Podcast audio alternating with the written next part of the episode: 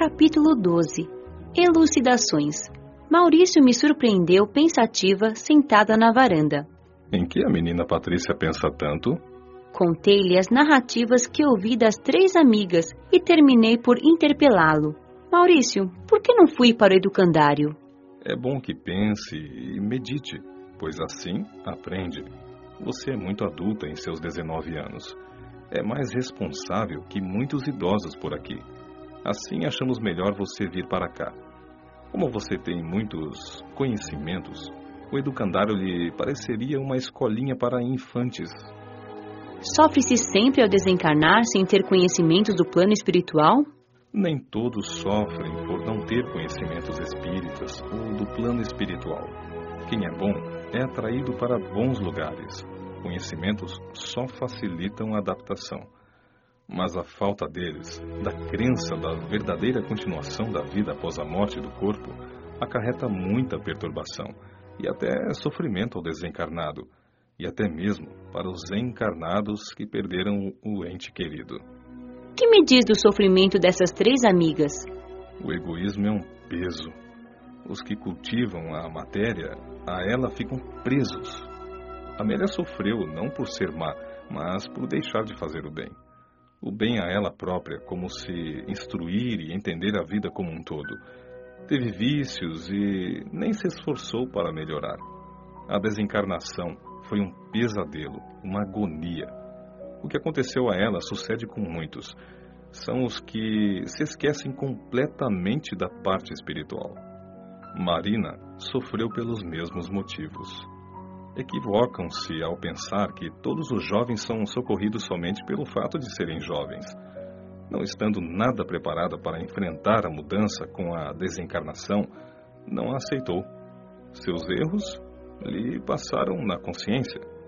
Infelizmente, vemos muitos jovens delinquentes. Ser crianças ou jovens na matéria são fases. Sabemos que o espírito pode ser milenar os socorristas dedicam a máxima atenção para todas as crianças e jovens, mas infelizmente nem todos podem ser amparados. Muitos necessitam entender por meio do sofrimento para dar valor ao amparo recebido. Maurício suspirou, dando uma pausa e continuou.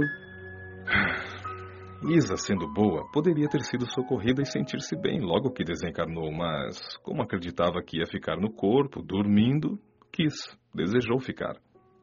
Nossa vontade é sempre respeitada. A história de Isa é comum. O sofrimento em desespero atormenta todos.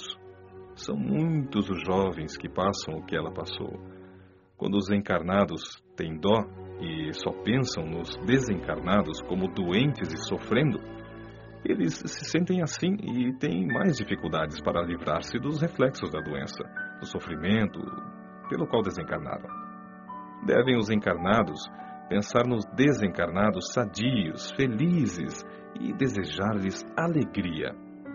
Quando os encarnados não colaboram, os desencarnados necessitam de muito auxílio para superar essa fase difícil.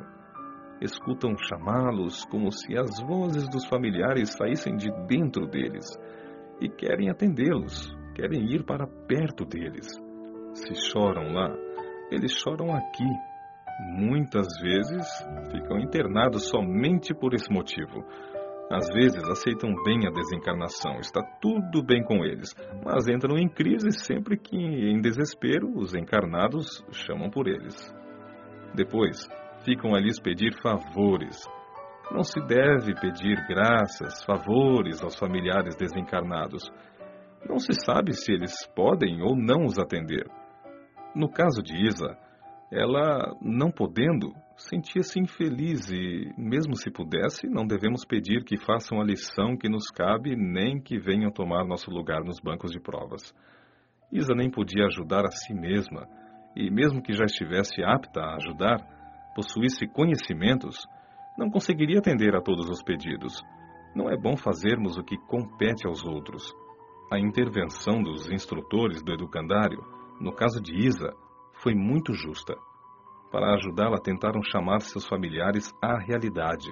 Os orientadores do plano espiritual fazem muito esse tipo de ajuda em favor de seus pupilos.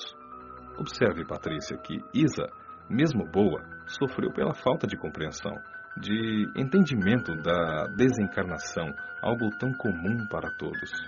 Comigo foi tão diferente. Você não é privilegiada. Aqui está por afinidade, porque é pura de coração e não por ter sido espírita. Se não fosse boa, sem erros, não teria sido recebida com todo carinho no plano espiritual.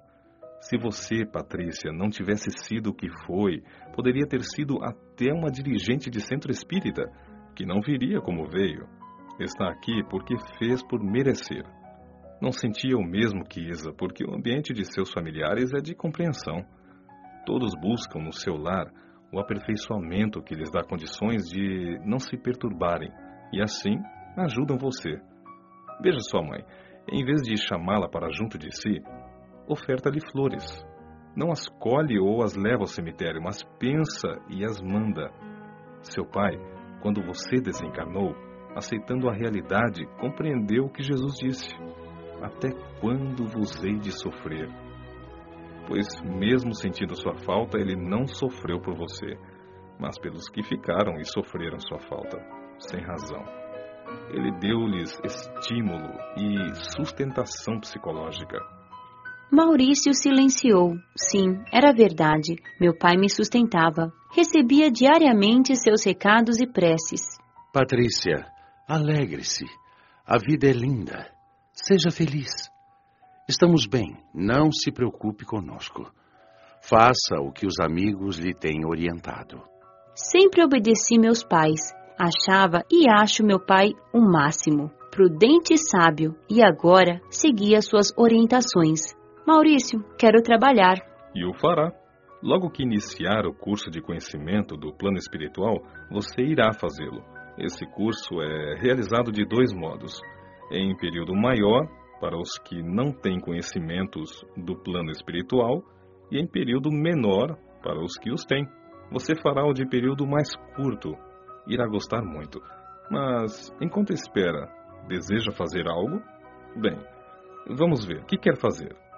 Quando desencarnou, fazia dois cursos na faculdade, Ciências e Matemática, como também lecionava para infantes. Quer lecionar, dar aulas? Lecionar aqui? Você acha que só pelo simples fato de desencarnar se sabe de tudo?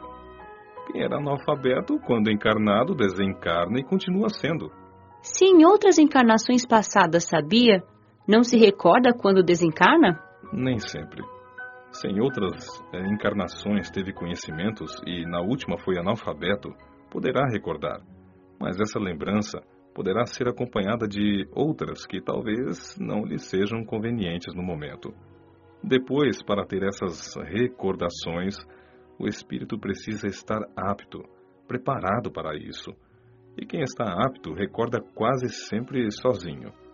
Os desencarnados só lembram o passado para o entendimento aprendizado ou para realizar uma tarefa. Os que precisam vão a departamentos próprios. E lá os trabalhadores do local analisam e, se for realmente benéfico, ajudam-nos a recordar. Aqui na colônia, os irmãos analfabetos têm oportunidades, facilidades para aprender. Há uma ala na escola para aprendizado dos que desencarnam adultos, sem saber ler e escrever. Você poderá ensiná-los, alfabetizá-los, enquanto espera o início do curso. Ensinará só os adultos, porque professores de crianças e jovens fazem parte do educandário e necessitam de muitos conhecimentos. Porque para eles, os professores representam exemplos. São os que resolvem todos os problemas. Para os adultos, o curso é dividido em matérias e você os ensinará muito bem a ler e escrever. Quer? Sim, quero. Maurício despediu-se e fiquei a pensar.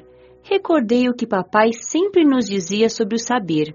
O saber, que a maioria dos homens e espíritos tem como um fim, deveria ser como um meio para que possa evoluir até a sua cosmificação. Nós, para vivermos na matéria, não precisamos ler, mas isso facilita muito. Assim também o conhecimento não realiza o homem espiritualmente, mas lhe dá condições de compreender e encontrar a bem-aventurança. Sim, queria estudar, aprender para ser útil com sabedoria e fiquei muito feliz em poder repartir desde já os poucos conhecimentos que possuía com outros irmãos. Aguardei ansiosa a nova visita de Maurício, que me levaria à escola para adultos.